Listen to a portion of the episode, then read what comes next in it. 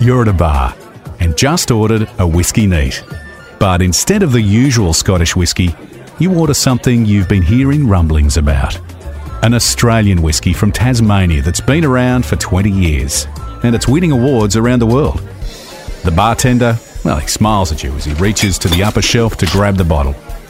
Before you drink it, the bartender gives you a wink that says, You're one of us now.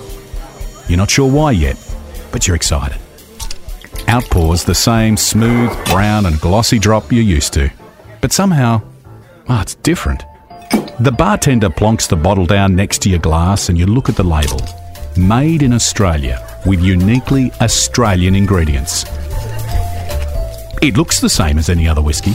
It smells similar on the nose, with all the familiar hallmarks of whiskey smokiness, smooth, but with a hint of something you can't put your finger on. You take a sip, close your eyes, and the flavour transports you to the urban distillers of Sydney.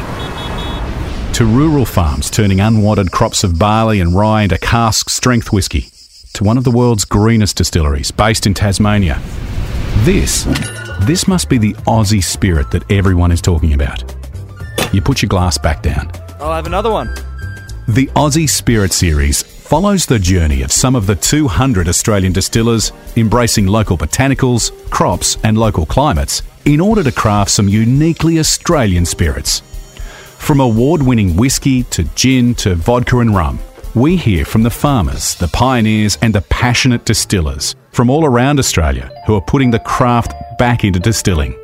The Aussie Spirit Podcast Listen for free at podcastoneaustralia.com.au on the Podcast One Australia app or search the Aussie Spirit Podcast. Podcast One.